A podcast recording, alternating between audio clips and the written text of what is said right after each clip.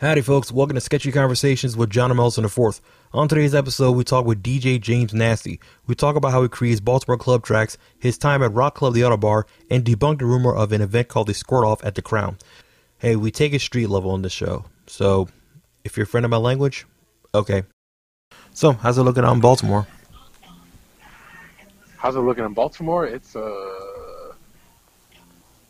you have people who are still taking COVID very seriously. You got people who don't care anymore and are not wearing masks and they just have like they got that like sprint fever, just ready to get out the house and run around and do whatever. I'm somewhere in the middle, depending on what day it is. Yeah. Yeah. Your sentiment is shared by many, actually. I'll put it that way. Yeah. So, when'd you get your start? Huh? Say that again. When'd you get to start, meaning like musically? When did I start musically? Uh, I started playing clarinet in grade school band. I don't know, like fourth, fifth grade. Then at some point I switched to saxophone in middle school because I figured that would be that would get me more attention from the ladies. And then in high school I hit a rebellious stage and quit concert band for the ensemble or whatever and bought a guitar. And then I was in a few bands in high school and through part of college, but like they were never going anywhere because a lot of people didn't take it seriously.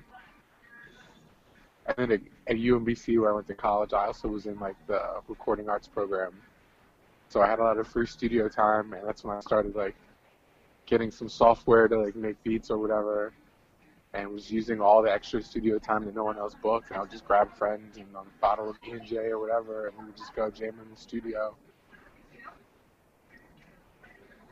And then after college, I worked at a recording studio as their engineer. And then I was still like producing, but I just started like grabbing people's vocals from those sessions and like making them like club remixes on the low when they without them knowing, and then sending them to them. And like, oh, these are dope but I had like a producing partner. And we went by uh, I was in a producing deal for a little while with a dude, and we went by biscuits and gravy, and uh, that didn't last for more than like a year or so. And I just got to a point where I just got tired of the process of collaborating with others to like further my music career. It was just like, how can I, how can I do this where like most of this is just me making the moves I want to make, and that's kind of when I like finally like began the whole journey as James Nasty and DJing and producing club music and releasing club records and all that. What kind of bands were you playing in, in college and high school? Uh, I was in a band called Preschool with a bunch of guys that lived in Laurel, Maryland, and we were somewhere between like, let's see, that band was heavily influenced by Incubus. I've been like an Incubus fan, since, an Incubus fan since I was young. Probably most people don't know that about me. I would say somewhere between Incubus, 311, the Deftones, and Rage Against the Machine. You know, yeah. I played like lead guitar and just like was just always trying to write some like crazy Tom Morello riffs or like get really weirdly like spacey, like on some uh, what's the guitarist from from Incubus name, Mike Einziger. Like the way he was, I was just like obsessed with his like pedal board setup and just trying to always find whatever crazy pedals, oh, whatever pedals I could use to like make some uh, really trippy sounds. Like that was sort of my vibe at the time. And then, yeah, and then that project didn't get very far. We played like one show together the rhythm guitarist got really jealous of me joining the band. And he quit, and then the lead singer just got caught up in too many other aspects of life, and just like that project ended.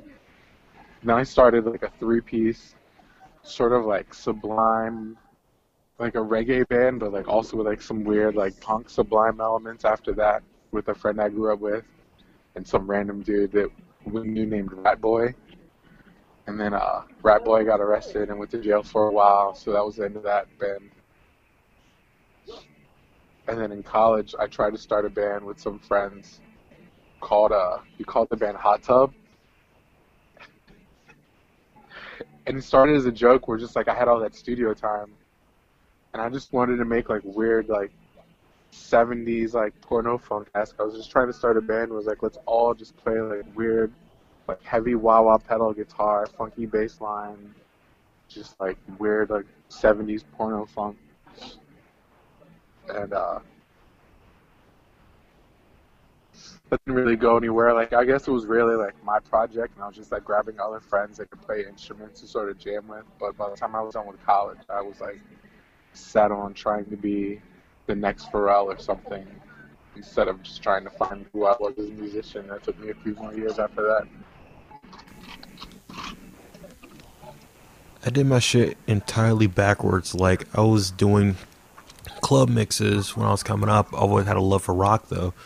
I was doing club mixes and everything, right? And then I slowed down the club mixes and went to, you know, rock music. So it's like I did the shit what you did totally backwards. Just in the opposite direction. Exactly, like Yeah. complete opposite direction and shit, you know. I was doing the club mixes because that was my only musical outlet because I couldn't really find any of people to jam with, right? So Okay. gotta do something or something, you know. So in my case, I'll use like different rock samples. Like I used to put up music under the name Alias of Maryland, right? Out of res- Okay. out of respect for um, Baltimore Club, I never called my shit Baltimore Club. I was called a Hood House or Ghetto Groove or something like that. Mhm. Yeah. I used to listen, I used to obsess with like 92 Kilos club mix and shit, you know. Yeah. Right. So, yeah, so because uh, I do remember you mentioned you play bass guitar, right? Yeah, I play guitar. I think I play a total something like 10, 10 13-ish instruments at this point. I don't really keep track anymore. You know, it's just like to me, music, music theory is a language, and then like any instrument you pick up is just learning to express that language through your hands or your mouth or whatever. Like someone left a, I had a friend who just like she was moving or just like trying to get into like the more like nomad lifestyle, like living out of your car and driving around, you know, like that like rich white girl thing where you just can do whatever you want. And she like left me with a cello, and I just started watching YouTube videos. And really, the hardest part was just like learning the like bowing technique because I'd never played like an instrument before with a bow, but like you can play a guitar, like anything with a fretboard is pretty much the same. Like that's the last instrument I picked up was like, let me figure out how to like actually like play this thing. I'm not really I don't think I'm really proficient at any one instrument professionally other than maybe a guitar. But uh, you know, as far as my own my own projects, I can pick up pretty much any of like ten to thirteen different instruments and like get the right riffs I want out of it or chords or whatever. That's cool shit. Yeah. All right, so who do you say your biggest influences are? Ooh, that's a good question. Uh,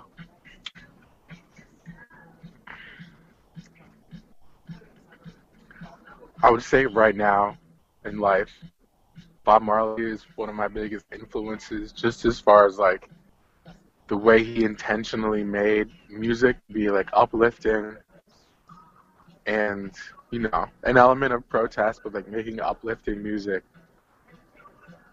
That's an influence right now. Um,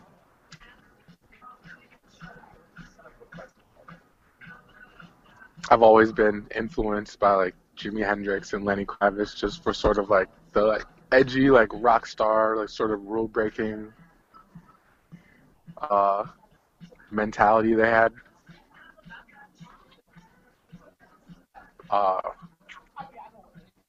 as far as DJs, I would say there's three DJs that I've always sort of been influenced by, and that's Joe Nice, Charles Feelgood, and Armand Van Helden. Yeah, Joe Nice and Charles Feelgood was like when I first moved to Baltimore and like met all those like weird like raver kids in college and like went to Fever for the first time or whatever. Went to some the first time I went to some weird show at Sonar. It was like seeing Charles and seeing Joe like working a room full of like mostly white ravers. Like holy shit! Like I didn't, you know, my I never I didn't think that we were really in that scene and thriving like that. You know, I was seeing like Chemical Brothers or whatever on TV. Like, okay, like that's what it's like. I had no idea that Charles Charles Feelgood was such a force locally as a DJ. Um, let's see, uh, what else? I think otherwise, like Rage Against the Machine will forever be a musical influence. Just like if you're not making music, sort of like in the Bob Marley vein, like if you're not making music to like empower people, you're kind of just bringing people down. At this point in my career, in my life, I have a lot of like regrets for those sort of like the club records I made that were like misogynistic or just like not, you know, not good for the people. I have a lot of guilt for like being like having like liquor sponsorships and just like encouraging people to drink and all that. I'm in a place now where like I want to make sure that the music I put my name on or my hands on is like uplifting people some. There's plenty of other people out there who can make problematic music and make money. I want to not be in that category anymore. Yeah. Yep. It took a while, but I got there.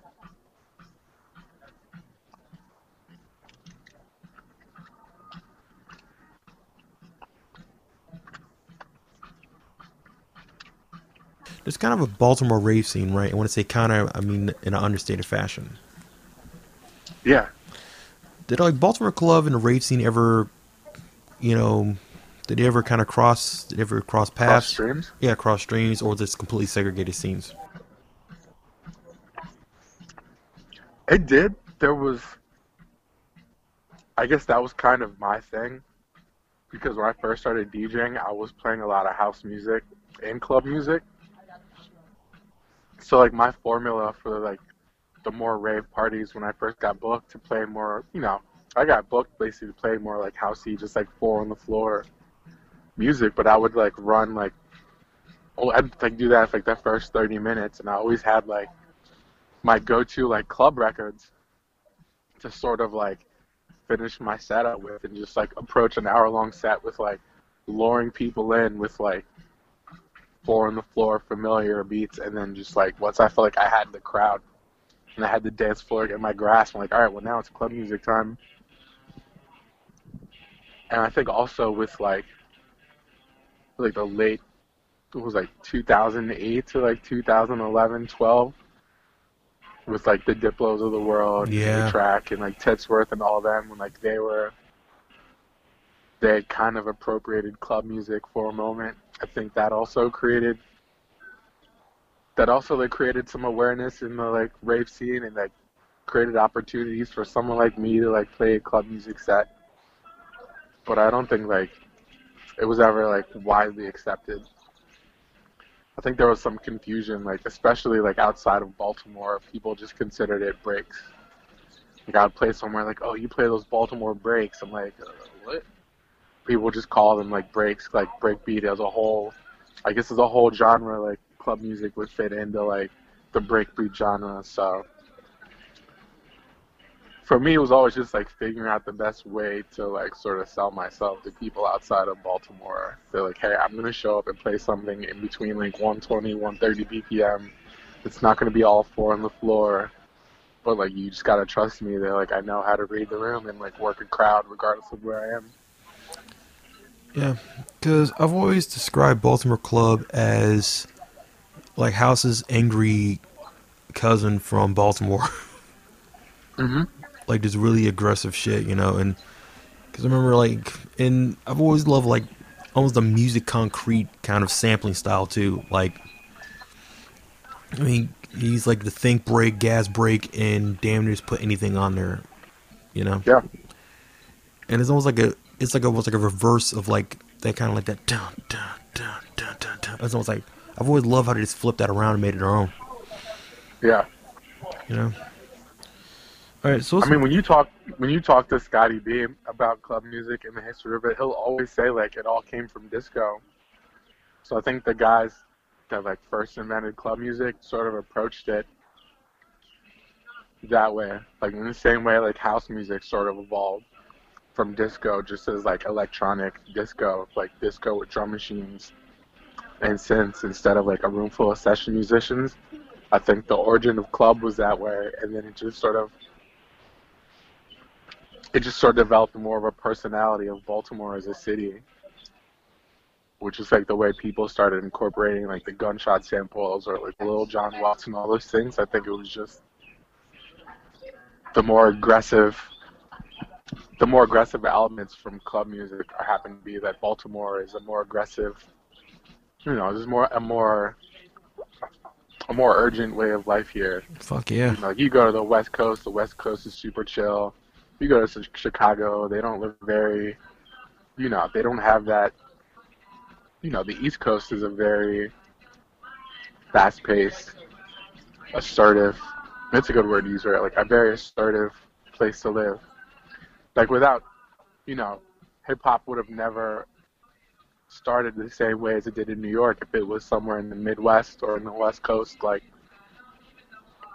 look at how the West Coast, like Dr. Dre and all them, like look at how like the hip hop they were making was so much different than what was happening in New York in like the '90s. Exactly. Like, Yeah.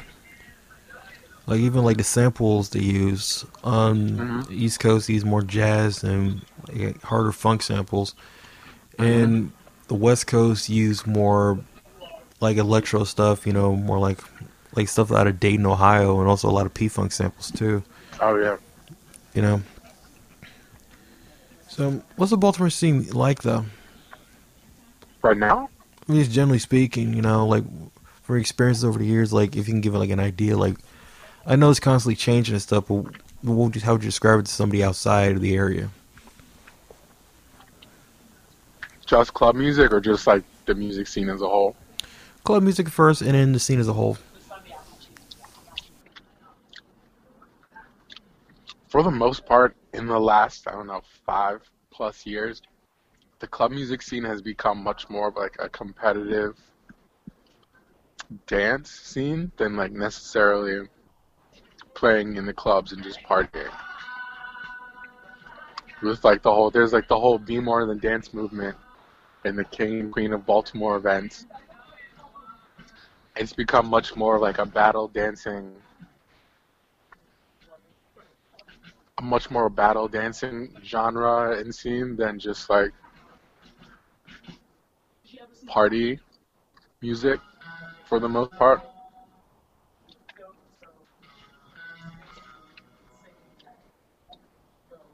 And uh, I mean, I've kind of liked watching that happen over the years, like watching a whole new group of kids come up that were just like. So like, I started making, you know, in the in the last year or two, I've started like meditating and doing yoga as part of my evolution, and I got to the point where I started making my own music to meditate to. And I'm like watching the way like the dancers and like the club scene now sort of like decided they wanted to make their own records to dance to. And like watching the genres like the the evolution of the genre just like skyrocketed with that whole idea that like these kids who were doing all these like crazy footwork and all the dance music all the dance moves were making making club records with that in mind.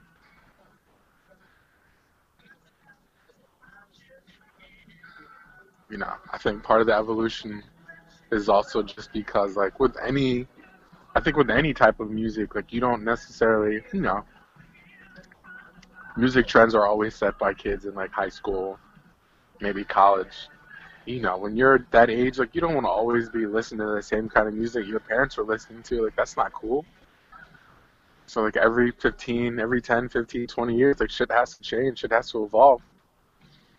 And that's kind of what happened. Like instead of the like more house music based, like more groovy, like party club records that like we grew up listening to, like this club music is a lot faster and it's just different.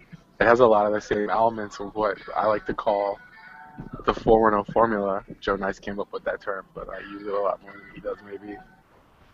But like they just use it they just use it in a whole different way. Like club music is a template as a genre, and I think like these kids are doing something completely different with it than like the elders did. Thoughts on offshoots like Jersey City and, and Philly Club?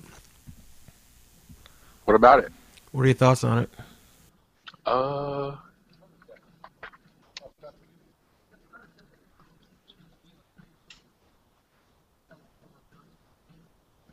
I like what they do. Again, it's another evolution of what the 410 formula is.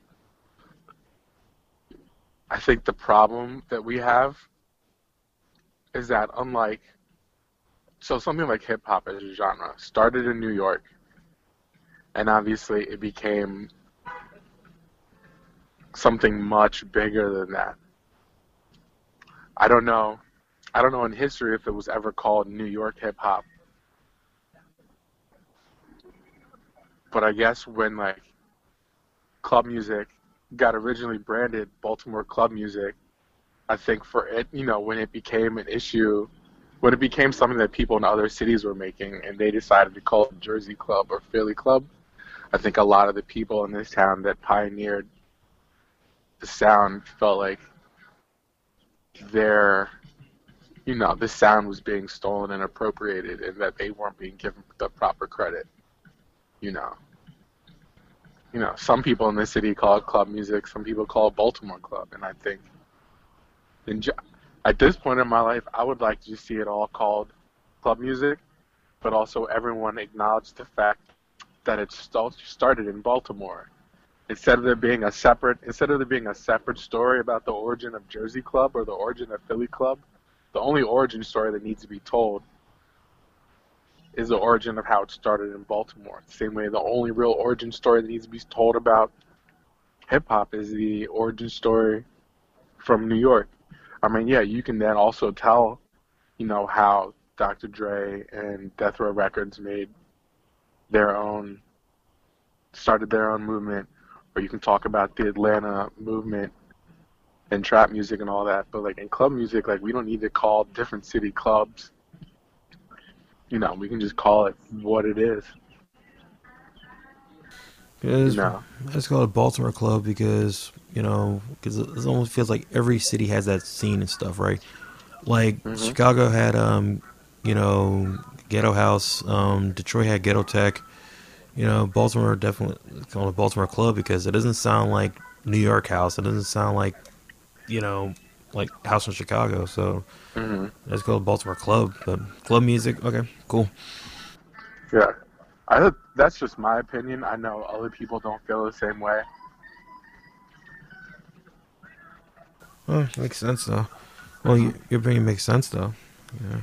We've created a track. What's your creative process? Hmm.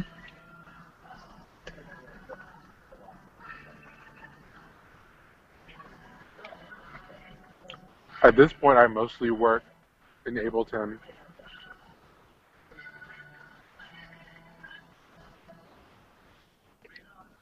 And I have, uh, what is it? Like an Akai MPD, like USB MIDI controller that's got, I think it's 48 keys.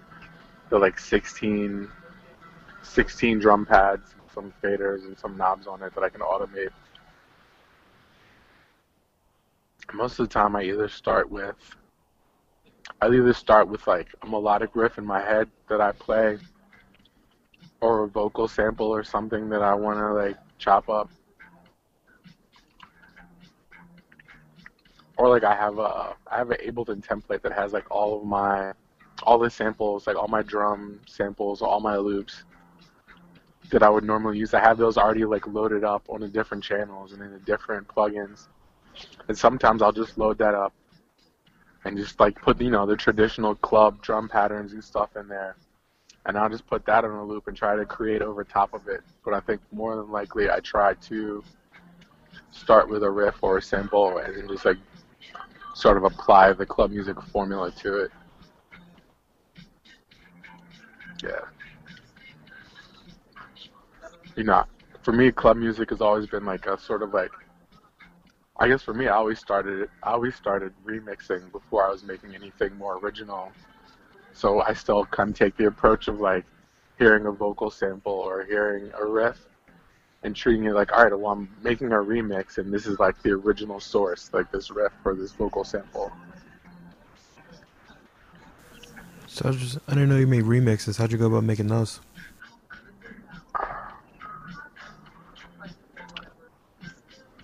In that in that period between like leaving bands, like leaving the band world behind, and like not working in studios and an engineer producer anymore, it was just like me by myself at home with uh, FL Studio.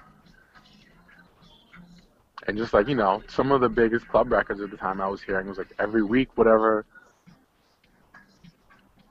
whatever the hottest like hip hop records on the radios were like we're getting club remixes of it. So I just like sort of took you know, I just sort of took the example from those that came before me, like find records you like and remix them. Find records you like and like put that club music formula on them. So I started doing that because like I didn't really want to work with anyone at the time and like find original vocals. The one thing I've never never the one thing I've never done is been a vocalist. So I was like, well, unless I get someone else to give me the vocals that I hear in my head, I'm not gonna be able to get that get those ideas out. So it was easier for me just to go find some acapellas or find an old record that I like and chop it up and remix it.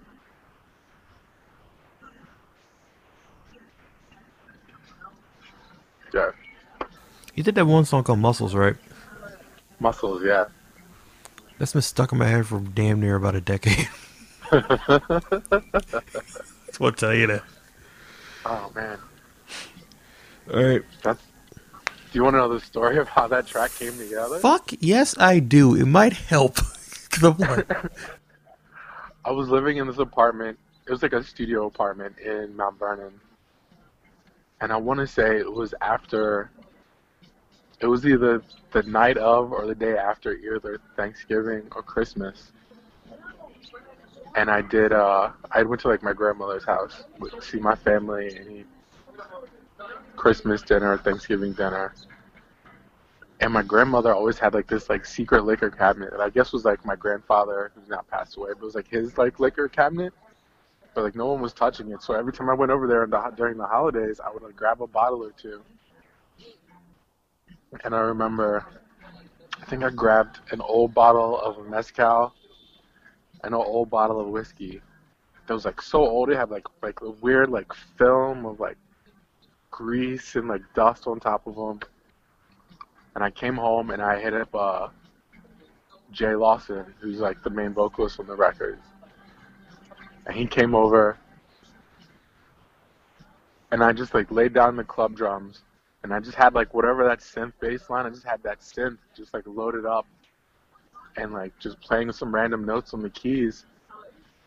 And I came up with the bass line and we're drinking this like old ass whiskey and just getting super drunk.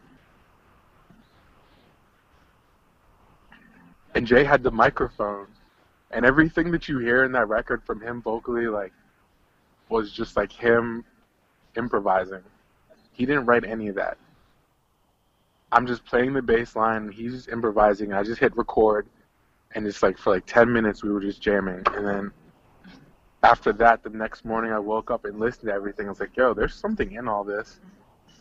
And I just sort of like took everything he said and just sort of cut different pieces out and just like did my normal remix thing and just like made it into a record. And this was when I was still doing that party at the Ottobar. And I started playing it at the Ottobar because at that time, like, I was making club records for my sets there. Like, everything I put out between 2010 and 20, 2014 were just club records I was making for my own sets. I would make it I would bounce it down. On Friday night, I'd have it all loaded up in Serato, and just when I played, I would just test them out and see how people reacted to them. So I started playing Muscles, and then one night Jay was there, and he wanted to get on the microphone and perform it, and then we performed it. And then it became a thing we did every week for like a month or so, and everyone would just like lose it. And then I was like, all right, well, what if I did, what if I did some like DJ Khaled type shit with it, and just like got a bunch of different people to put verses on it. So I got my friend Taylor on it, and I reached out to the Rap Dragons who were also hot at the time, and I was like, "Yo, can you guys all just like give me eight or sixteen bars on this like trying to make some like DJ Khaled of club music shit happen right here. That's how the whole final version came together. But then I think by the time that all finished, like all the labels like TNA or Mad Decent or uh, uh, what's for A-Trak's label, Fool's Gold, like all those labels that were fucking with club music for a little while, like at that point they had all sort of moved on from that sound and like dubstep was starting to pop. So I'm sending these demos to all these labels and they were just like not really interested in it. I was like, all right, well, that's that. So I never really gave it a, it never really got a proper release. It just became like this like legendary moment at uh Phys Ed every Friday somewhere between like 12 and 1 a.m. Jay standing on a chair or moshing in the middle of the dance floor performing muscles and yeah. Okay, aside from DJing, you booked at clubs too, right? Yeah. All right. So as a booker, like, it's like, how did that go?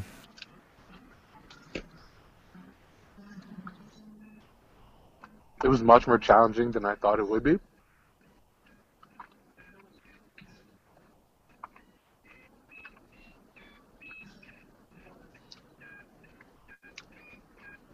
When you take a job like that and you already know so many people in the industry, you have a lot of people approaching you for favors.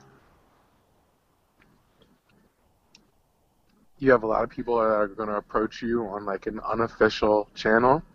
You know, when I was booking at the Crown or at North Avenue Market, like I had a booking email, and I would tell people if you wanted to do something, like hit me on that email. I'm just one person that's a part of a team that needs to see these communications about what we're booking.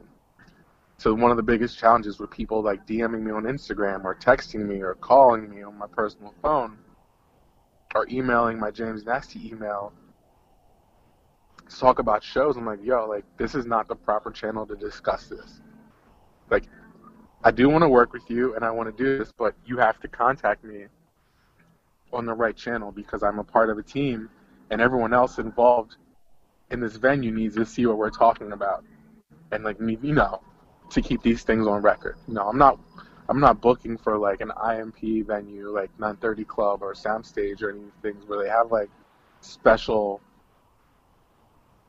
special applications and like a formal system for booking shows and advancing advancing shows and everything. Like I'm working for two venues that didn't have those things in place, and I'm working to sort of create that sort of infrastructure in like Google Google Docs and Google Drive, and like it was just like difficult to keep these people emailing me at that email so I could copy and paste these things or just in general like Baltimore is not it's not a big industry town like New York or LA or Atlanta where you have people who maybe learn more of the business side of things in the beginning and they can speak the language. So like I'm booking this show and trying to get people to fill out a form to advance the show and they're like, Well what's in it what does advancing mean? I'm like, Oh my god. Like no one wants to work with contracts or nobody wanted to use a radius clause and like all these things that you know, all the things that people use that are at a certain level in the music business, like it's normal, everyday. It's like everyday things for them. It's like I'm teaching people, I'm teaching people these things, and trying to like help develop the talent that I believe in and that I want to work with. And some people just are like against the whole concept of being industry or doing these things. But at the same time, the venues have expectations. The venues expect certain results from me that I can't give them because I'm like, look, you are expecting a lot from a group of artists that maybe don't actually have the skill set to provide those things. You know, like you can see someone put on a cool warehouse show, and that's one thing. But if you're asking them to do it at a legitimate venue, it's completely different first of all, the same demographic of people that are go to a party at the Annex might not come to North Avenue Market. You know, part of it is just like cool kid like scene shit. They're like, we don't go there. So like, you can tell me to book someone who's got this cool movement going on over here underground, but that experience the show they put on, the way they operate, and their fans might not come to this venue. So just being a middleman between like a very structured business world and a very unstructured sort of like creative community. And like I was always the bad guy on, in the middle, so I probably would never do it again, honestly. I don't blame you. Actually, I, I remember some. I remember some bad guys there. We weren't on that list, in my opinion. Yeah. Yeah.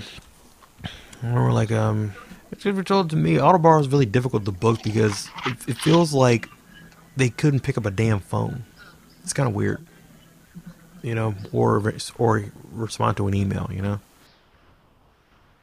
I don't want to get too heavy into the uh, Ottobar because I think because I've had had a very long. I have a lot to say about the Ottobar, and I don't want to get too deep into it. But there was definitely a level of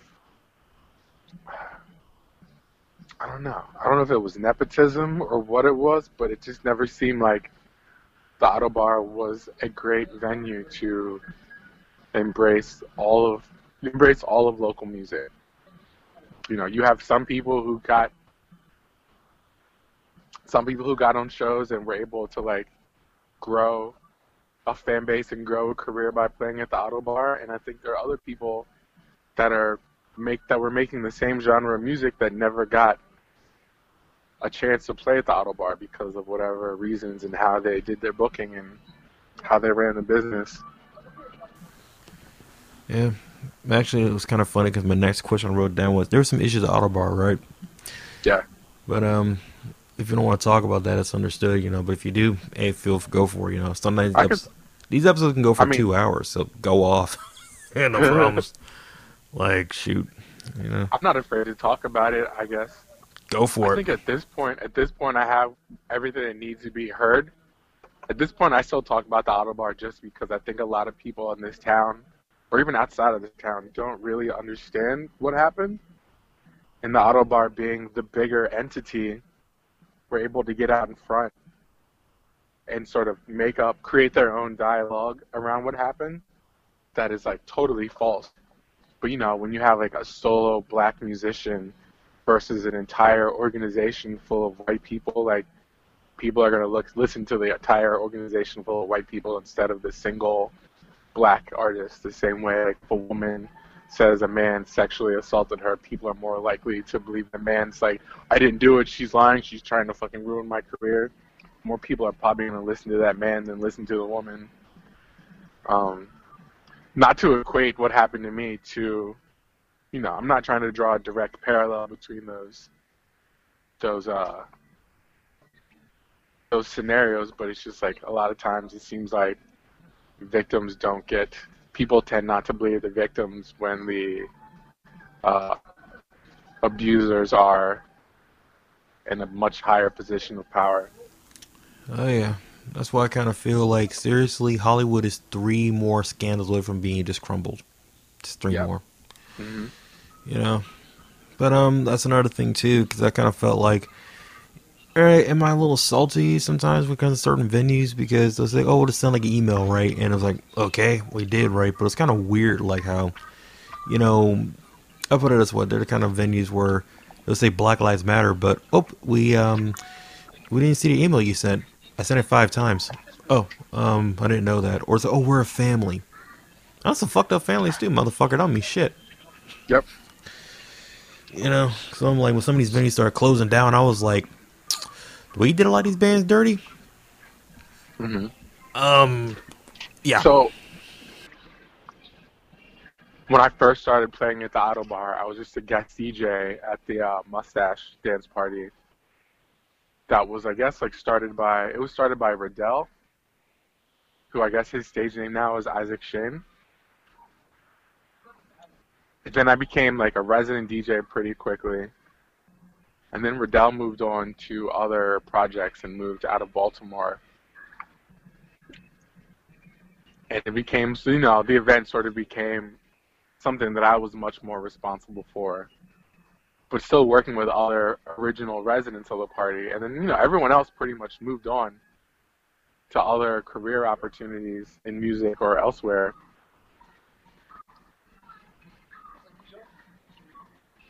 You know, after like four years of consistent every Friday night at the Ottobar, like what we had was something that was like a big deal. And I sort of had an opportunity to play downstairs on a Tuesday night when like the two for Tuesdays upstairs situation was too crowded. They started having like an overflow situation downstairs. You know, if you put the best DJ in Baltimore, because I guess I have two awards that say that. I believe in myself most of the time, but I would never call myself the best. I'm saying in the top five, but whatever. I, uh, you know, you put the best DJ in a room. You know, what happened was everyone started coming downstairs. and music was better, and it just it just grew out of control. We outgrew where I was playing at to the point where I was on the stage, and then it became this thing where we had like three to four hundred people in the building every Tuesday night, and everyone's making a shitload of money. And all of a sudden, there's just like some jealousy starting to creep in among some staff members that worked there that were also musicians. And it just became a really weird thing where like I had developed a certain personal relationship with the owner that I think a lot of other people associated with the venue didn't have. They didn't have the same kind of access to him that I did. There was a particular conversation with the current owner of the auto bar, Tecla, where one night she was gossiping to me about how the like majority owner was going to start looking for someone to buy out one of the other minority partners in it because he wasn't carrying his weight. And Tecla was talking about how she was like, "Yep, I think that's gonna, I'm going to do it." You know, she was kind of like humble bragging about, "I'm about to be an owner of the Ottobar. I'm about to be an owner of the Ottobar." And I was like, "Oh shit!" Like, he's looking for someone. I was like, I could do that. Like, I always kind of wanted some ownership of this place. Like, I feel like I've invested so much time and energy into like helping expand this venue's brand as more than just a rock club or a place where skinheads hang out. You know, you know, me and the other people I worked with on Mustache and and physical education, like we worked very hard to like promote the Ottobar as a much safer space than it really was at the end of the day. You know, and I'm I'm an entrepreneur at the end of the day. I was like, I if there's an opportunity to have some ownership in this, like I'm gonna shoot my shot. And I think that changed the way Tecla perceived me going forward. And I think that was one of the pivotal moments where I noticed that everyone working there started to turn against me and against the event. They were threatened that like, their like rock music, like skinhead, like clubhouse, and like their Ottobar family and their way of life and their like safe space for like white metal, whatever, was being threatened by me. And I think they sort of like all loosely conspired to just like keep me away from there and just sort of like make non straight white people feel comfortable there. You know, there was the whole controversy with them hiring a six foot five black man as a new security guard whose sole job was to pat down people at the door on Tuesdays. You know, and all this other stuff they were saying about we heard from undercover Baltimore police officers that they were watching the Ottobar specifically on Tuesday nights for open air drug traffic and all this shit. And I was like, all right, they're just literally putting all these things in place to start persecuting the black people that come to my events. You know, I mean, anyone who anyone who's ever hung out at the Ottobar knows, like, everyone at the Ottobar is doing drugs. Like, that's not a secret. It's a fucking club. Like, just because now all of a sudden there's a very diverse event happening on a Tuesday, like, that's not the first time someone walked into the Ottobar with fucking cocaine. It's not the first time someone walked into the Ottobar with some weed in their pocket or with a fucking, you know, their own fucking flask of tequila or vodka in their pocket. They just didn't want. They were just threatened by my presence. They were threatened, and they just needed a way to like end my working relationship with them. And it all ended after like they were like they would always be like, "We're so concerned about the violence and the fighting at your nights." There were three fights that happened over the course of the two years of me doing two for Tuesdays.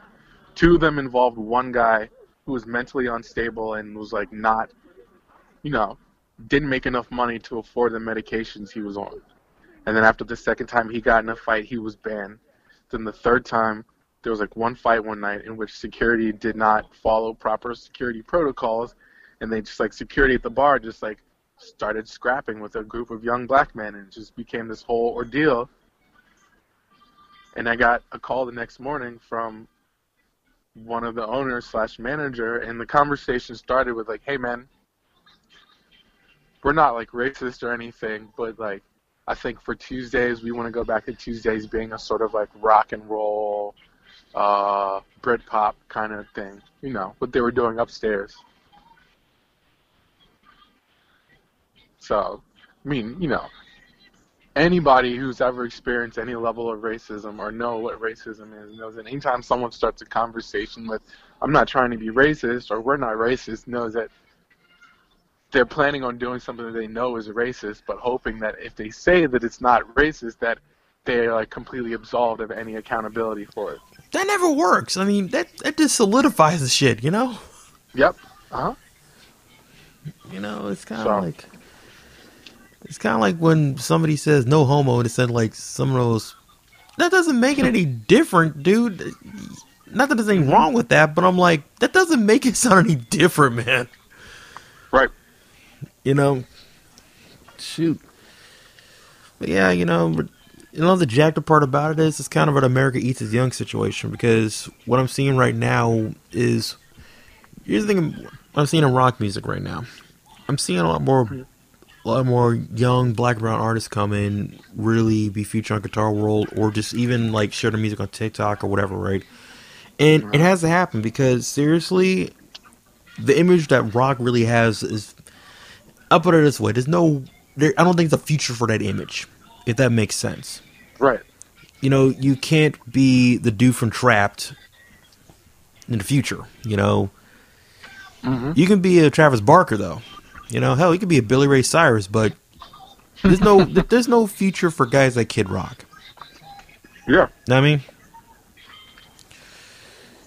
And that's what I'm seeing. So, in a weird way, you know, when I heard stuff about Ottobar, and I was hearing kind of no pun, is- no pun intended, some sketchy conversations about that place. I've heard some things. I was like, oh, interesting.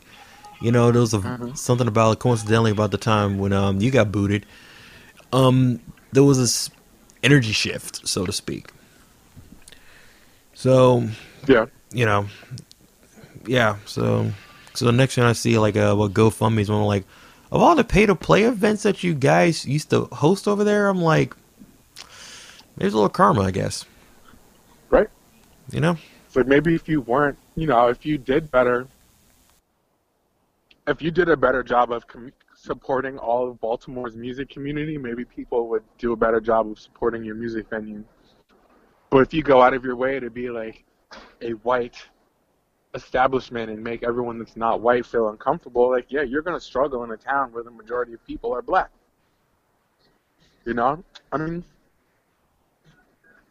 they had actual like skinheads like hanging out at the Ottobar and they never once kicked these dudes out. These dudes are just like friends of the dudes that work there.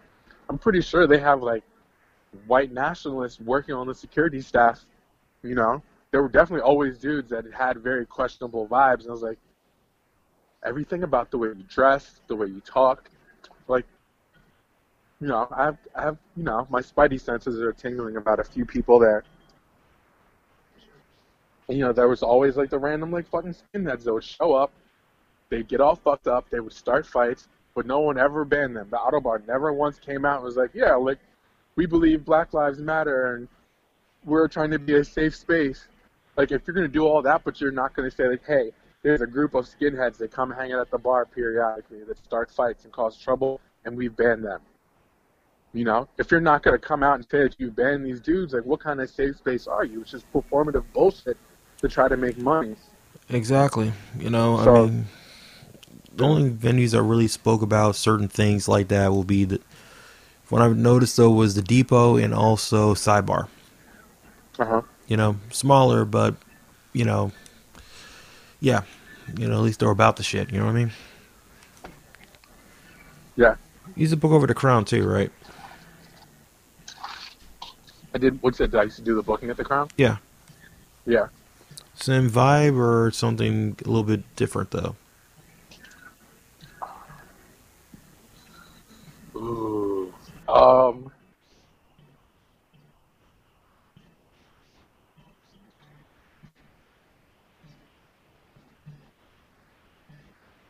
The Crown's vibe is different. The Crown was a much more inclusive atmosphere. The staff there prioritized that inclusion, which is why a lot of the events there were very diverse.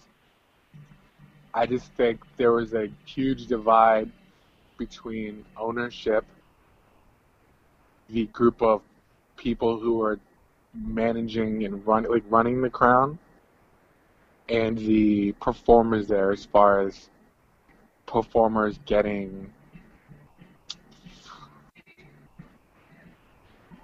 fairly compensated for their work. I mean, I think in Baltimore in general, most people get paid like it seems like a standard for like a lot of nights. He's like, "Oh, we'll give you 10% of the bar." You know, some places will pay you a flat rate as a DJ. Just like, okay, if you can bring a certain number of people, and you know, my nights seem busy, I'll pay you this much. If I bring more than this much at the bar, I'll pay you this much more. But like otherwise, like your door deal is either like don't charge you cover and get 10% of the bar, or if you charge you cover, you know, you get X percent of the door. And I just don't think those deals have ever been fair to artists at you know a lot of venues. You know, as a music as a music venue, like you have you have an entire bar. and Your bar staff should be working to sell drinks so that you can make money as the owner of the bar. Like your artists are the one that are doing all the work to promote not just themselves but also your venue and bring people to your venue to spend money at the bar. Like you shouldn't have your hand in the pocket of that door money for 20, 30, 40%. You know? Yeah, definitely, you know. So, you know, what do you think about bands, you know, yeah, I kind of feel this way. There was a time when it felt like you weren't really a valid, legitimate artist or band unless you were playing out live, right? But, you know, with the pandemic and everything, I noticed a lot of bands have just been posting stuff up online or doing live streams. Do you think if things don't change, venues might become a thing of the past until shit gets changed up, or what? Hmm? No. I think venues will need to, I said venues that want to survive will need to evolve. If you have, give me one second, I'm chewing up some food. Oh, yeah. If you have a music venue, you have a stage, and you have lighting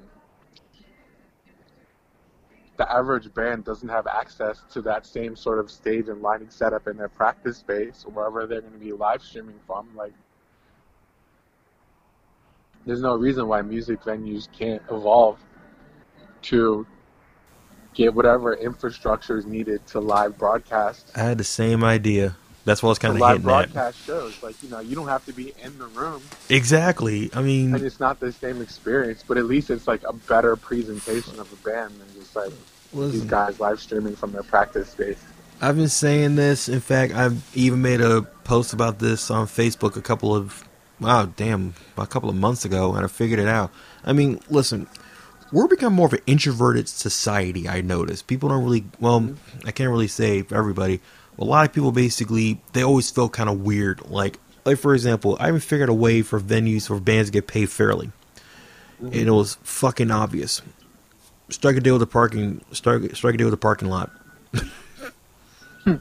Seriously, because that's the most Yeah. the biggest complaint is almost like it's like ah, I'm not sure about the parking thing. If you if it's like a parking, you know, with the if like a parking lot, strike a deal with the venue, they get a cut off that. If you're going for the show, there you go. It just makes sense. You know, and I was thinking the same thing. Like I was trying to pitch the idea of like, hey, wouldn't it be wouldn't it make more sense if a venue was, you know, just doing live streams like, you know, buy a ticket that live stream and everything. It just makes more fucking sense to do that. So you know, the, oh, I got to fold the dishes kind of exp- ex- excuse anymore. Yeah. You know, so I was just figuring this shit out a while back. I'm like, I mean, is that kind of obvious? I'm surprised more venues haven't done over years. I mean, literally, it would be throwing it back to the old days of like Darren Kirsch's rock experience when it was literally just like a studio and everything, right? Or like in concert at ABC. Same idea. Yeah. You know, I never could figure out why they wouldn't do that. I mean, it just makes more sense, you know. And hell, have like different tiers, like you know, kind of like a Netflix thing. You know, like five dollars for local bands, twenty five dollars for like for like national touring acts. Would get you pay twenty five dollars for a ticket anyway, right?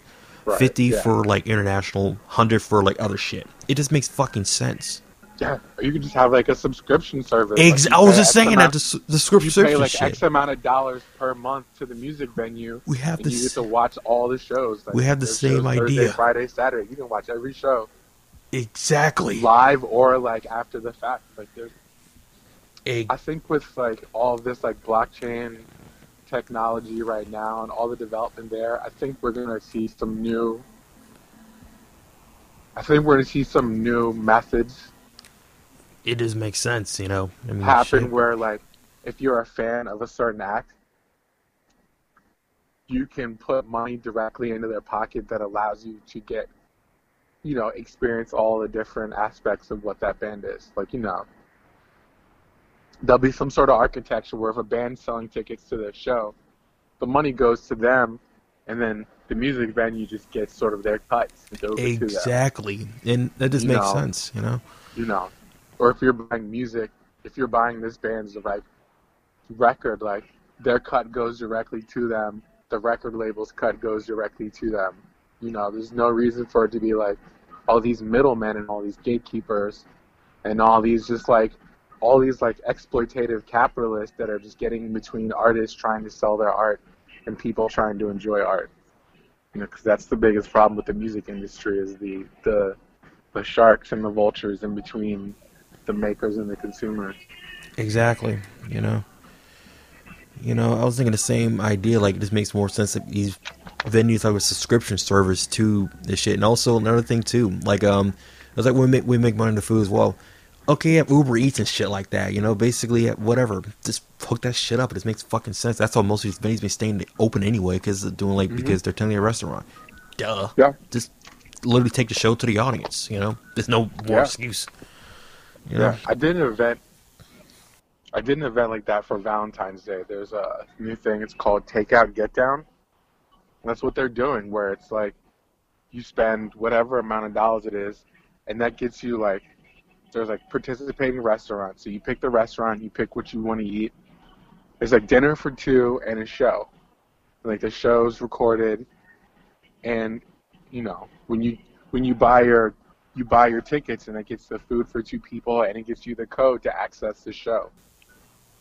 That's a great fucking idea. You know. You know, so that's how you do it. You're like, all right, I got, like, it's, and any any restaurant could be doing it. like, how come like fucking Taco Bell or anyone can be I like, was all right, just like, saying this, like it's literally. like, look, you, you know, fifty bucks, you get like fifty dollars worth of fucking food, and or well, not, I mean, not fifty bucks, but whatever the price is, you get dinner for two or four, and you get access to this like exclusive streaming content, like.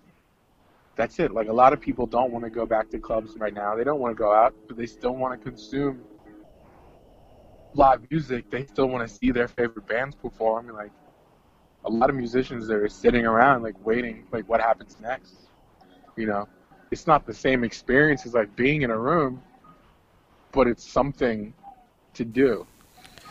Exactly, you know, like I'll put it this way: you're not going to find, to me, at least for a few years, you're not going to find these.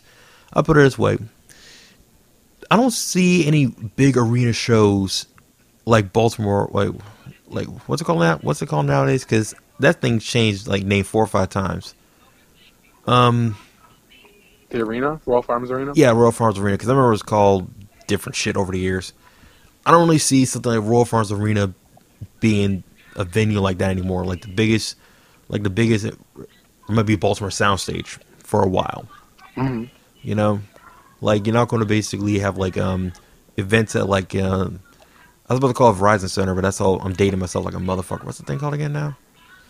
Um, the one in DC. The uh, big DC arena. yeah, yeah, that motherfucker. Yeah, I don't know. it keeps shit. Comcast. No, not Comcast. No. University of Maryland. Shit, this is it. But yeah, that one. Um, shit, Capital One Arena. That's what it was. Capital One Arena. Yeah. Yeah, you're to start. You're going to start taking shit to Showplace Arena in the future, at least for a while. It's going to smell like horse shit, but Yeah. yeah, it's going to be about that size for a while, and you know, until stuff gets, you know, until people feel safe, you know, and comfortable and whatnot. You know, but I had the same idea, the subscription service thing. It just makes sense of what's going to happen in the future. Mm-hmm. You know, you know. So, speaking of smaller venues, right? There was one wild ass rumor I heard about the Crown. By the way, Ooh. Okay. what is this rumor about a squirting competition being held at the Crown? The squirt off. What the fuck is this about? The squirt off. So I guess it started as a joke, and these guys made like a joke flyer for it. And they even made like a club mix that was like, "See you with the squirt off, bitch." See you. Honestly, that was the biggest, that was the hottest club record of 2020. I mean, obviously, without being able to be in clubs or whatever, I think a lot of club records didn't come out. But like, the first time I heard that squirt off club track, I was like, "Oh my god!" I didn't know anything about the squirt off club track. I was like, Oh man. Because I got to find that now, you know. But I'm like, because the first thing I Oh. heard of what I was like, okay, we're in the middle of a pandemic. This does that sound sanitary, Right, right. you know? And I'm like, the second thought I had was, I'm gonna give you some tarps because support your local scene. I mean, that's the first thing I thought of. I was like, yo, Yeah, I, I was just like, this can't be real. I was like, how are you like y'all like? Who's gonna? How do you judge a squirt? Like what? I don't know. that's There's another so good question thoughts. too. Like, how do you? There's a How lot of judge this? How do you crown factors. the winner? What kind of prize do you win? Who would want to enter a squirt off? There was so many things going on in my brain. I know a few like- actually. That's the thing. Yeah, I was think it's like, yo. somebody. Okay, go ahead. What were you saying? I was like, yo, it's like, it's like, I got an idea.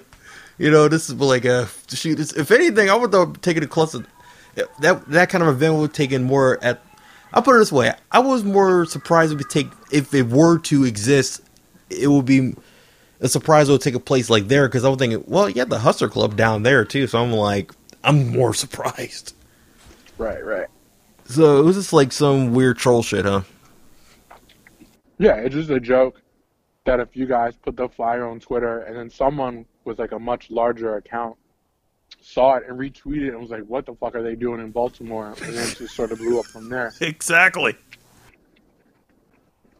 To the point where like people were messaging the crown, like, is this real?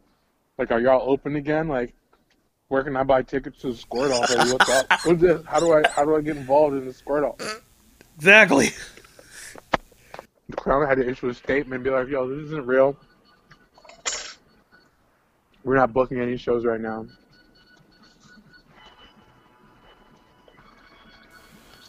All right, so that's amazing. So it makes you kind of wonder. It's like, it's like, well, you know, that's kind of a good idea. It's like, okay, that that's, makes you kind of wonder though. Mm-hmm. What if everybody aspires something off in the future? Like, because you'd be Yeah. surprised what comes off from a fucking joke. Right? Like, You know- oh shit, people people are kind of into this. Okay. Yeah, I mean, I personally would not want to go to a squirt off, and I think after I initially processed like the uh, the logistics of how the event was happening, I was like, this is kind of fucked up. Honestly, like I don't think this. Is, yeah, and also it's kind of a, it's like, and h- how big is the crowd anyway? how big is the crowd? Yeah, The main room, the red room, I think its capacity is roughly 250, 250 ish. The blue room, I think, is capped is around like 90 to 120. Yeah, that's a horrible And then- idea.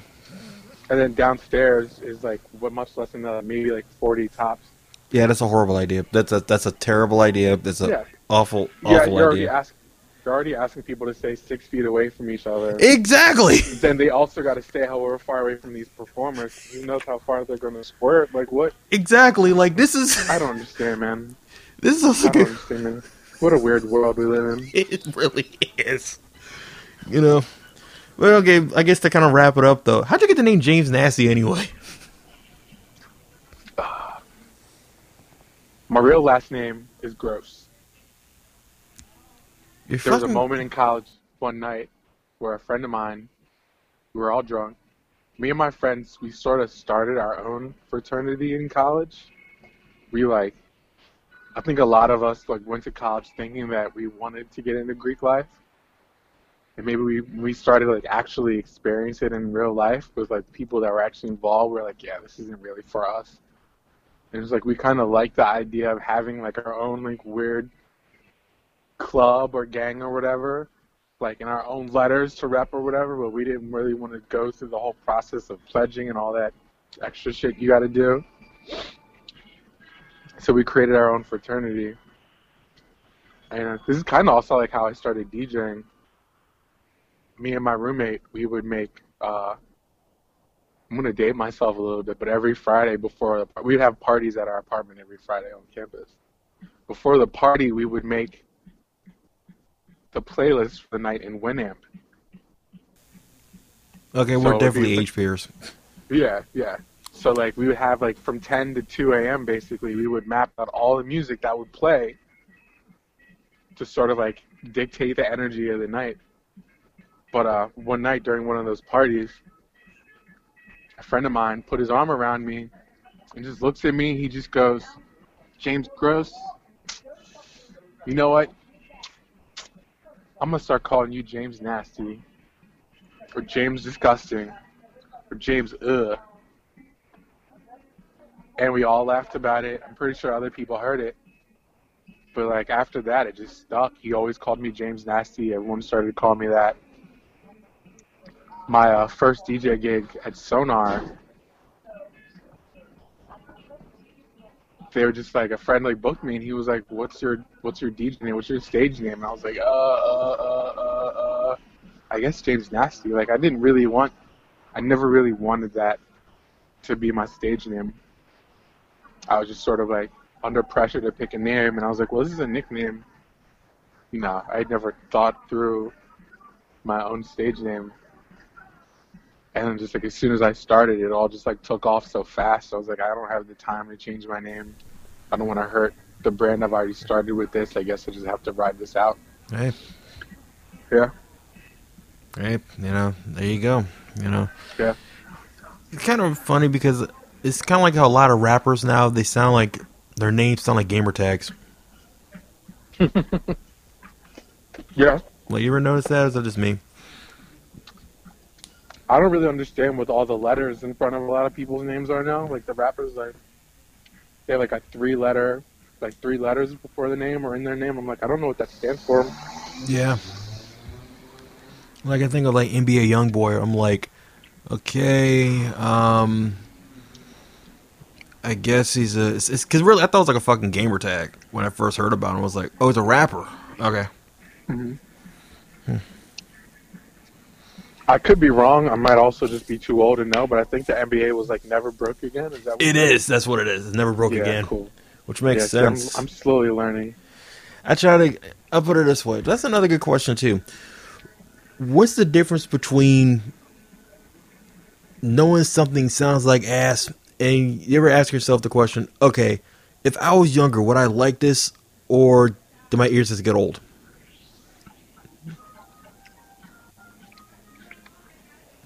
Um,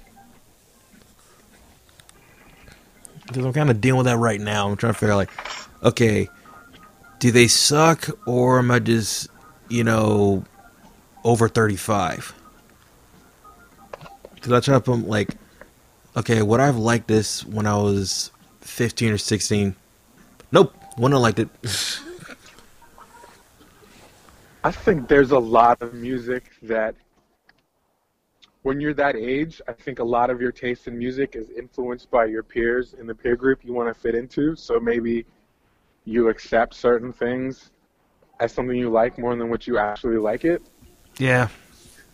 I think also a lot of just like a lot of times like music you only come to like a record just because it's like repet like repeated like you know you listen to the radio all the time like you hear the same song all the time and you're like I don't even really like it. And then one day you're just like yeah I guess I'm into this. Like I know it it's familiar so I guess I like it. Like that's one of the like main marketing strategies for music in the business. Just like the more you can expose people to a fucking song the more likely they are to like it so if you have the money to just like constantly bombard people with it, like that one, uh, what is it, FKJ and uh, uh, uh, whatever that dude's name is. I think the record is like Tadow. I remember when that came out, it was like they dumped so much money into ads on YouTube. Like anytime I watched a music video on YouTube, the ad before it was that dude going da and playing the like fucking saxophone and it got to the point where that riff and his voice was just like a part of my life. And then all of a sudden, if I was out and I heard the record, it's like, oh, this fucking record, yeah, this is just good. But like, I never really liked it from the beginning. It's just it got fucking forced into my brain, and I just had to accept it at one point.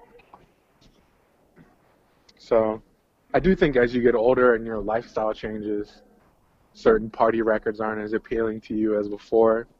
You know, a lot of times you discover a new record when you're partying and you're hanging out with your friends, you know. If you're like an old and you got kids and you have a whole different lifestyle and you're not out partying all the time, like you're not going to have those moments where you connect a certain song to a certain memory of your friend, you know, beer bonging something or someone taking a shot out of someone's belly button. Like if you don't have those memories to go with a certain song, like you're not going to connect with a record that's meant to be for those moments. So it's not necessarily that we get older. I think it's just our lifestyles change. And maybe we do have more refined taste. We start to learn more and more what we like about songs, but Sounds I don't know. That's actually a really good. That's actually a really good answer. That's actually a really yeah. that makes a lot of sense. Yeah. You know.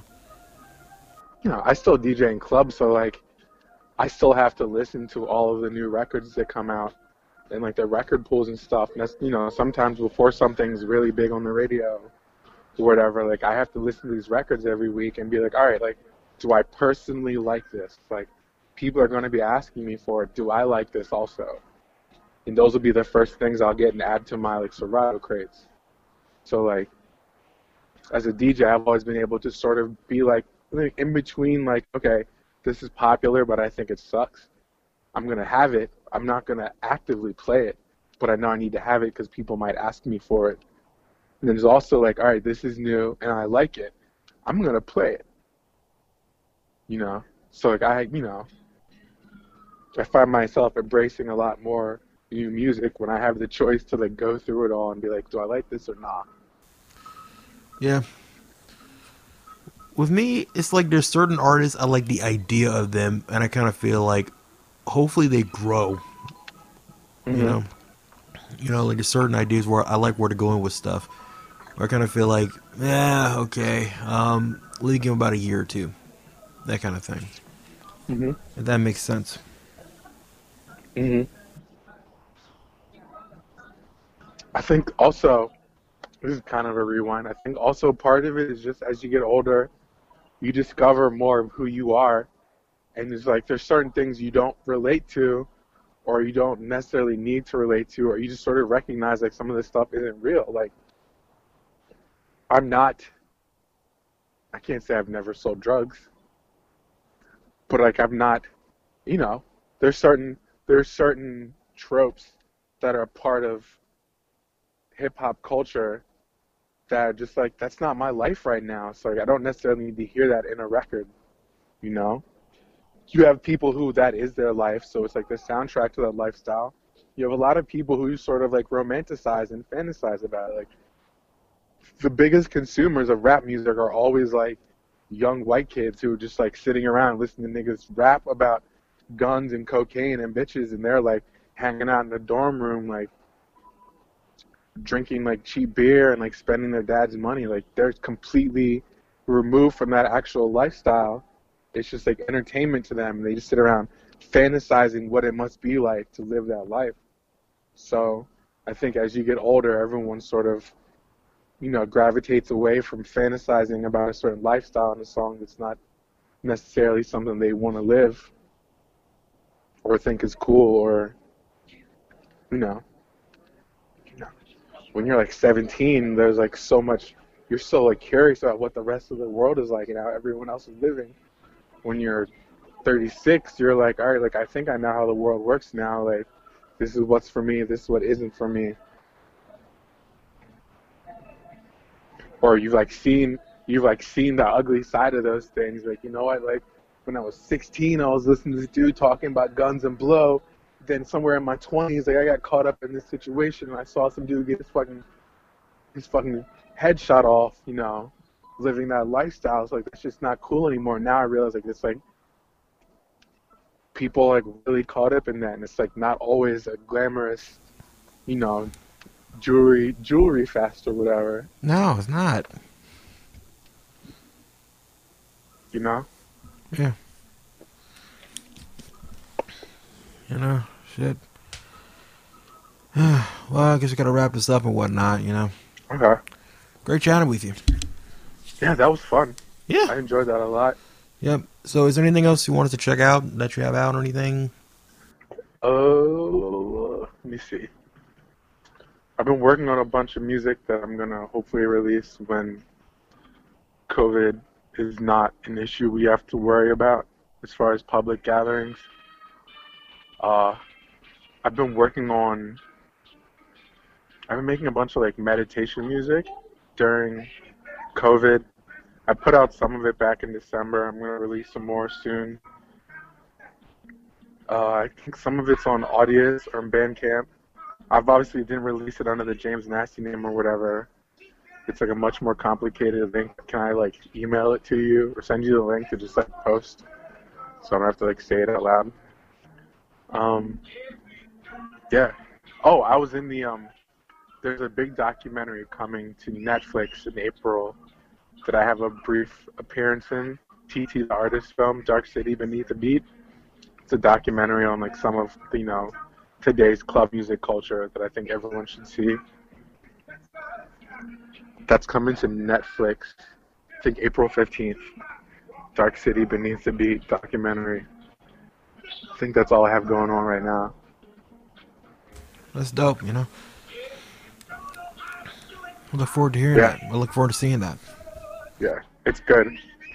I saw the. I went to like the like exclusive screening before in the in the COVID time before COVID times. It's an amazing film. Amazing.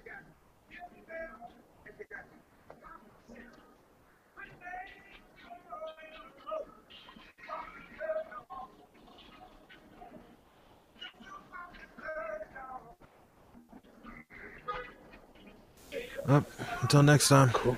Yeah. Yeah. Take it easy. You too, man. Take care. Thanks. Bye. Mhm. Hey, that was James Nasty. Keep an eye and ear out for him. Until next time, take it easy.